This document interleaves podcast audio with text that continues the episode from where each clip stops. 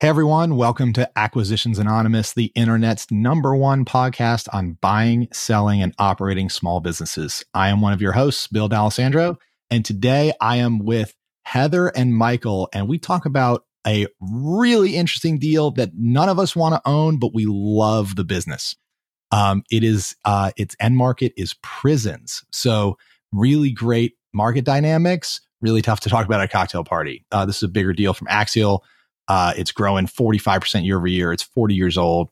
Super cool deal. I think you'll really enjoy this episode of Acquisitions Anonymous. Our sponsor for today is Rejigg, a platform that is built for searchers who want to meet directly with small business owners. They have an in house team doing outreach, finding owners who are excited to meet with people ready to buy their companies. Searchers join their platform and often have five to 10 meetings scheduled directly with owners for the very next week. Learn more about Rejigg's model at rejigg.com slash AA. And again, that's R E J I G G dot com slash AA. And Rejigg does the calling, you do the closing. Yes, you're in charge, Bill. I'm in charge. Here we go. All right. Everybody, touch your head. Uh, here we go. I'm in charge. Okay. Welcome to another episode of Acquisitions Anonymous. Uh, this is our second one today, and it's Friday, so I'm a little bit punchy, uh, which is good because we have a very lighthearted deal today. Uh, it is a manufacturer of locking devices for prisons. Uh, so super lighthearted, uh, but but really interesting. So this one is from our friends at Axial. Um, if you guys aren't familiar with Axial, uh, they're kind of a two sided marketplace for buyers and brokers. Um, a little bit different though than places like BizBuySell, because uh, everything on Axial, almost everything on Axial, has a sell side representative, and also they're a little bit bigger deals. Um, so if you're looking for bigger deals, Axial is a great place to go. We found some really fun ones on there, so we uh, we're doing some more digging in the Axial platform. Oh, I was going to say, Bill, I also like that they curate both sides of the stuff. Whereas, like, let's say any of the other listing sites, like anybody could put anything on there if you pay the fee and anybody can look at the deals. Like, Axial at least like manages the marketplace much better to where like if you're a seller you have a better chance of getting high quality folks and then as a buyer like i know i don't have to like shift through like you know some scammy oil royalty stuff which by the way shows up on other sites so I'm working on a couple of live deals with Axial buyers right now, um, helping them place their debt. And what's also interesting, and actually one of them's bigger and one of them's smaller. So there are even some small deals there still. Um, but what's interesting is you can uh, roll the the fees, the deal fees, into the loan. So um, we're we're doing that on a couple of Axial deals, which is nice. Oh, cool. That's nice. Um, okay. Do you want to get into it? Uh, yeah. I will share it. Okay. So this is a, the company manufactures and services locking devices for prisons and jails. It is a 45 year old business. Um, locking devices and security electronics used in more than 1,500 jails and prisons, primarily in the United States. So, no Russian gulags here. Uh, the company has built an outstanding reputation for its unique Wait, and different. That took a wrong turn really fast, Bill. Well, you know, some people don't want to be in the Russian gulags business. You know, I know it's probably okay with you, Michael, but okay. okay, please continue, sir. So, in theory, these are these are uh, you know people jailed for uh, lawful reasons, I guess. Uh, so the company the company has built an outstanding reputation for its unique and differentiated ability to address complex and differentiated customer needs with their highly experienced engineering solutions. The company's product mix, used primarily in retrofit jail construction, can meet any design or security need for sliding or swinging doors. Um, so that's what they do. They're located in the East South Central, which sounds like a neighborhood in the Bronx, the East South Central United States, which is Kentucky, Tennessee, Mississippi, or Alabama. Um, and here are the financials. Uh, it goes from 6.5 million in sales and 1.7 of EBITDA in 2019, uh, very smoothly uh, to about 12 million in sales and 3.4 million in EBITDA in 2022. Um, so kind of really smooth growth, 5%, 24%, actually 43%. So accelerating growth. Uh, and their EBITDA margin hovers around 28, 29%. Uh, so Heather and Michael, what do you guys think? There's there's something that I hate about this business, but also why I think it makes a good investment. And to me, this business totally fails the cocktail party test, which is there's a lot of people that would not be proud to go and say at a cocktail party, like, I'm a major supplier of locks for prisons. I mean, because the reality is like America for sure, like we have an incredibly high incarcerated, you know, um, population. Like it's, it's inequitable. Like it's pretty messed up. Like private prisons, all that kind of stuff, the drug war, like bad, bad stuff, right? Like it's pretty screwed up and like so so that is a something where i think a big percentage of buyers and and I, I was thinking about as you're reading this i was like do i want to would i want to be in this business is this something where you know like they write my obituary and they're going to be like michael you know he owned different companies coding school fireworks business real estate you know started software companies and created tech jobs in san antonio. Also supplied prisons. Like i'm not sure you know that that's like what i'm looking for on the old you know regret, regret minimization framework but I think that presents like a huge amount of opportunity with a business like this, where you're just like, it doesn't pass, it it it fails the distasteful, you know, test for potential buyer, and uh, you know, so now the capitalist in me is like, well, you know, you can make money. So that's that's the that's where my two faced, two headed mind is on this deal. But that's immediately where my head went. So you're saying it it cuts the buyer universe, right? So if you're willing to buy this, like there's can be opportunity here. But you are profiting from a system that is overbuilding prisons, has too many people in prisons, is inequitable, uh, and you're making money and living off of that, right? That's so that's the so it cuts the buyer universe for sure. Um, in terms of that stuff. Now, could you justify that? I mean, people justify a lot of stuff. Like the Sacklers have justified selling opioids like crazy, and I'm sure they sleep well at night because they figured out how the mental gymnastics to, to feel good about themselves. Um, but like it presents a problem and an opportunity here, I think. I feel like it's a private equities kind of deal. And I don't know that they have that ethos as much in those private equity funds, you know, but you're right. It's going to, it's going to eliminate some of them. But I think um, at this level, probably a, a pretty high degree of interest. I, I'm more interested in how, what is the growth cycle? What, what was driving it? and where is it going or where can it go? Because are these retrofitting existing prisons who are, you know, or is this new build, uh, you know, um, new prisons? I, would really be interested in that. I'd, and I'd really be interested in what kinds of, uh, you know, contracts they have. Um, once you install these locks, are there maintenance um, contracts? That would be interesting, it, much more so than just installing the products. Because um, if it's just products installation, that's project revenue, and that probably goes away at some point, um, depending on what's going How on. Here. You want that sweet, sweet recurring revenue, don't you? I want that so bad. That is what I like. oh, it is. Uh, I, well, I've been brainwashed by the by the lending community. Uh, so it does. I mean, and I think that's a great point. Like, I would encourage listeners, like when you hear things like people like the lending community, for example, to some extent irrationally loving recurring revenue and hating project based revenue or hating recurring revenue, that's where you're like, oh, like they're zigging. I need to consider zagging. Like you can see that now, like, um, like vertical market software, right? Everybody and their mother and grandmother has decided they want to buy vertical market software now. But if it's slightly not vertical market software, like their heads explode. Um, so like that creates that's where you're like, okay, if everybody else is zigging, like as an investor or potential buyer, like it's time to go a different direction. So well, anyway, okay, the good news is saying is that like all the SaaS recurring revenue stuff gets really in favor and everybody wants that and it blows up the yeah. multiples. But that means like the other stuff goes really out of favor. 100%. And you might be able to get great deals on, because these people are just philosophically the herd followers. They're like, oh, it's project revenue. I'm out. But yeah. like maybe it's a very high quality business and they can't see past the fad.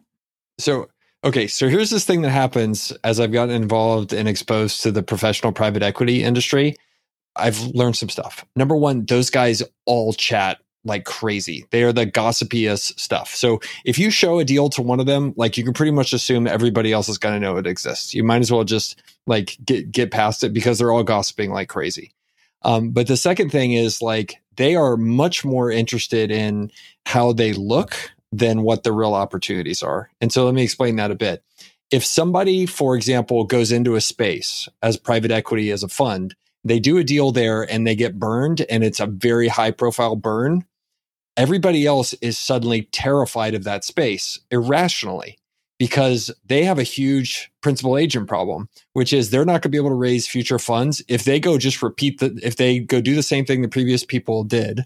If they if it works out, great for them, perfect. But if that deal goes bad again, like the the everybody will just be like, those guys are morons. Why are they doing that? Everybody knew that didn't work.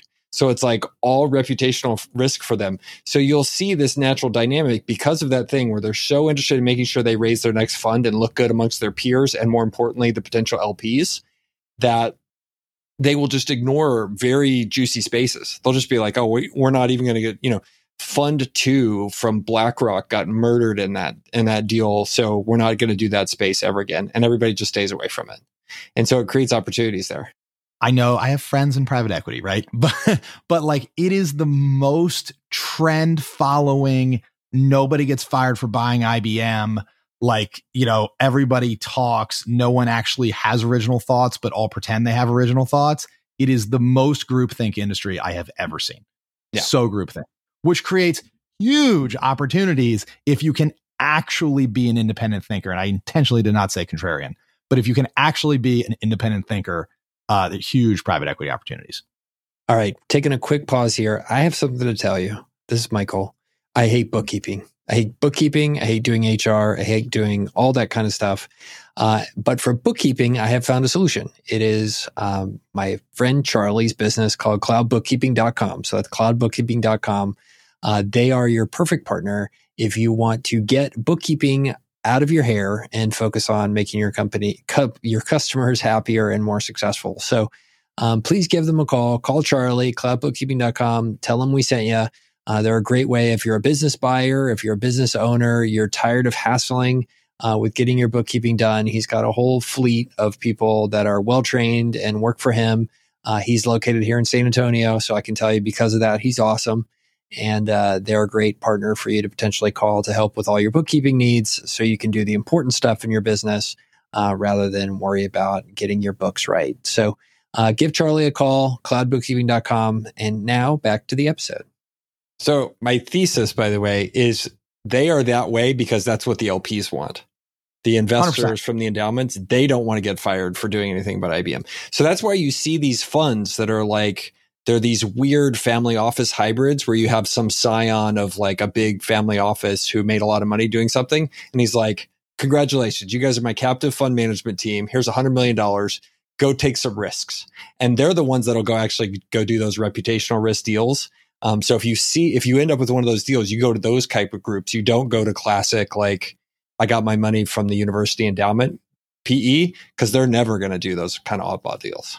But yeah. Anyway. And so really it's not so much just being an independent thinker it's being able to find a capital source that is an independent thinker and will back you. Um, and I, I, have to give a shout out to our mutual friend Brent beshore uh, and the permanent equity guys because that's exactly what they did right? Like they had a very different fund model where they wanted to buy and hold forever. They didn't want to do the five to seven year fix and flip. Um, and he was and brent was a new manager right he'd never run external capital before and he had to scrape and claw because he had a different model and he was new and they've been wildly successful. I, I, mean, I think Brent is totally brilliant, but like if you ever talk to him, like the mountain that he had to crawl and scratch up because he was trying to do different types of deals. And so he needed different minded capital to do that. So check check out the permanent podcast or or Brent if you want to see an example of how hard this is to do uh, and somebody doing it right. Yeah, and I would say banks have the same kind of issue going on. If if you talk to a bank uh, that it'll stay away from a certain industry. It's not like they got slaughtered in that industry. It's that they lost money on one loan. A lot of times, that's the story. You know, there's this one, you know, time back ten years ago, and this guy, you know, or, or lenders will carry that story with them to the next bank, and it's usually just one scar, and then that's it. They they write off the whole industry and or that characteristic or whatever it might be. It's very irrational. Hundred percent. To your point, you see in private yeah. equity firms or venture oh venture firms also too. Like one partner got killed in one deal, and it's like, oh well, that firm won't invest in my deal. Don't even call them. They lost money in pet supplements one time. Uh, it is it is it is fascinating. You know, you see people playing this venture capital game where it is basically just like you'll sit down and talk to the partners, and then you realize like it is just high school. Like they are just doing an adult version of high school with other people's money. And like they'll sit there and they'll be like, okay, well, um, you know, what I've heard is this over thing, this thing over here, this is super hot. Have you heard about this AI thing, whatever, this company, blah, blah. And you'll you'll realize like you're talking to them for 20 minutes about how hot this company is or this sector is or whatever. And they've never actually explained to you what the company does.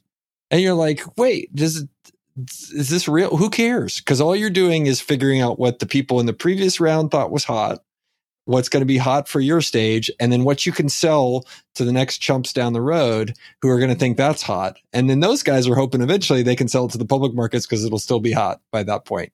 It's just like high school. And guess what? I hated high school. It sucked. like it sucked. Yeah, but at the same time, like it works for a lot of these funds. You know, like if you could be a fast fund, yeah. like there's a whole category of funds who, like, if you were to like really dig in, like, what is your competitive advantage? We have awesome deal flow and we're really good fast followers and we're really good at dumping on the next guy. Like that is actually a repeatable strategy. They'll never say out loud, but it is. Uh, dude, it's you just diagnosed the an, entire Andreessen Horowitz strategy, which is pay the most for the hottest deals possible, and that's it. And put more money into the other people. That's their entire. And they made their oodles of money. Yeah. Oodles doing yeah. it, which is interesting because it's like it shows how smart Andreessen and those guys are. Because like like nobody else truly understood that before Andreessen and Horowitz like showed up. Like like everybody was playing that game and like you would talk to the different like top tier venture funds and they never really understood, oh, I could just put this turn this up to 11 and like crush everybody. and they never did. And then Andreessen Horowitz was like, well, we're just going to come in, we're going to spinal tap this and turn it up to 11 and like we're going to win all the deals. And that's what they do. So I think it's funny that a manufacturer of locking devices for prisons took us down this side path. So I'm going to rail, yeah, back to prison, back, back to prison, in. back to prison. We're going to put put Michael back in the prison box. Uh, this conversation back in the prison box. I want to own this business, but I don't. That's the trouble. Like, eh, so, so this business, I mean, like you know, all the things, Michael, you said about the stuff that's wrong with the prison system in the United States are true, but all of those things are massive tailwinds for this business. Hundred percent right? I mean, like the the end market tailwinds for this business are phenomenal. Uh, and I mean, if you just look at this, its revenue goes from six million in 2019 to 12 million in 2022. Its growth rate is accelerating from five percent to 24 percent to 43 percent. Uh, it's probably uh, you know, it there is project work here, right? Because they talk about their d- differentiated ability, their engineering solutions. Like these are you know, this is almost like a subcontractor or like you're doing this by project for sure. Like there's engineers on staff, et cetera. But that's also a moat. And in this industry too, like the more jails you do, the more jails you do. Right. It's like you're proven you've done a bunch. Like they, because just like the private equity guys, the people who retrofit jails also talk like, oh, what did the other county do? You know, and it works good for them and they use your your locking things. And if you could graft on, you know, it does say that there's electronics involved in here. If you could graft on maintenance or some sort of SaaS contract onto these things, oh boy, the the dynamics of this business could be exceedingly good. Uh, this uh, this definitely has like a TransDigm style opportunity, which is you know you guys are familiar with TransDigm? Have you done any of this stuff there? One of um, the original so industrial rollups, right? So they, well, they actually, uh, it's, uh, there's a great podcast that came, comes from uh, Patrick O'Shaughnessy's Colossus stuff. They did it with the guy who wrote the book, The Outsiders. And, um, and so basically they went through and did the whole saga of TransDigm, which is actually one of the most successful roll ups in the history of private equity and actually went through subsequent private equity firms and then went public and then kept going. So it's like, TransDigm, Constellation, Roper, all these serial acquirers. Trans, and so TransDigm is one of those. But like TransDigm is actually, you know, I think it's an $80 billion business or something right now. It is, an, it is a business that is totally built on a single insight, which is that uh, people who buy airplane parts want to buy the best airplane part possible uh, because it's not worth crashing your plane over saving 20 cents on a $2 part. That's the entire, that is the entire business model. And so what they would do is they would go in and they would go buy these um, airplane part manufacturers. And there might be one or maybe two that make the entire part. And then they would go in and they would generally raise the prices a little bit. on the uh, on the new part purchase. But then where they would make their real money is they would go into the replacement part price catalog, and everything would go up through the roof. And that maintenance and all the repairs and all that kind of stuff, like for to replacement parts, they they would hammer hammer the customers, and margins would go through the roof. They run the business a little more efficiently and all that kind of stuff. And they talk about that, but it was basically like, oh, the insight is that a business like this prison lock business most almost always the owners have been so focused on making margin at the upfront purchase that they forget about the repair and maintenance opportunity on the back end and you have so much pricing power that you don't even really know about. And that's the whole TransDigm idea. And i think that's a thesis i would have looking at this deal is oh could i double my margins by just getting a fair price for repair maintenance and replacement parts? I bet i bet you you could. I bet Think about this is like the only thing you want to not fail in the jail. This is the airplane part of the jail, Locks. right? It's the it's the locks. like that's the whole thing. This is the whole jail. Otherwise, it's a hotel, Right. right? I mean, this this is the only thing that makes it a jail. I have I have a neighbor friend who works in the jails. Uh, and there it's a hu- husband and wife that are in law enforcement, and she's told me her stories. I mean, it's it's it's definitely you want your locks working. Absolutely, it's pretty scary. Yes. So, like, will you pay the most for the best lock that is definitely going to work, and then will you pay the maintenance repair on it to make sure the locks keep working? That is the last uh, service contract you are going to cut when there are budget cuts. I just want to defend my uh, lender brainwashing because you guys came back around to repair and maintenance too. Oh yeah. Oh yeah. Heather's dropping bombs. I mean, it's true though, right? I mean, it's a, a great Right. business. It's a great business. So Yeah. all right. So we we like it from an intellectual point of view, though it would be difficult or maybe difficult for some people to justify owning personally. Okay. Let me pitch you on this. Let me pitch you on this. Instead of the worm farm, we make this deal number one for the Acquisitions and Anonymous podcast. But here's how it's a win win because there's four of us involved, then we're actually just part of a partnership that happens to own There you go. a go. jail supplier and we don't actually own the jail supplier. So then we like get a, we get air cover there and we get good radio and we maybe get canceled. Yeah. And we I- complain about it's really Michael's jail thing. It wasn't mine. yeah. Well, I- you know, the it's going to be really tough for Mills because he's going to have to go be the CEO on site, you know, like in the jail. So it's, yeah. it's going to be tough for Mills, but it'll be fine for us. Look, he can fix Yeah, their right. roof and then he fixed their locks. Synergy. Yeah, I mean, let's let's be real. If you Mills isn't on today, so we're gonna pick on it. Like if you line the four of us up and you're like, who's the last one that's gonna get murdered in a jail? It's definitely Mills, right? Like that, like all three of us are gonna last for mere seconds, and like Mills might make it. Like you know, it's four years later, and he's become one of them. You know, like his I'm beard like is 50 down to his pounds belly bigger button. than all of you guys. Give me a break here. Yeah, Michael would do okay, right? Do Yeah. why, why would Oh. they? Nobody messes with me. I'm huge. You are big, that's true, but uh, the facial hair is sorely lacking as compared to Mills, right?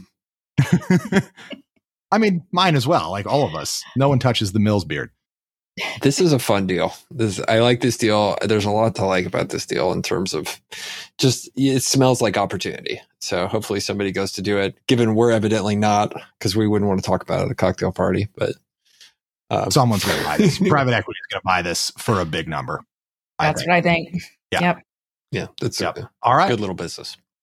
let's wrap it up. That was a cool one. Good discussion. Uh, happy Friday to everybody. This is probably coming on Tuesday or something, but vicariously happy Friday, whatever day of the week you're listening to this on.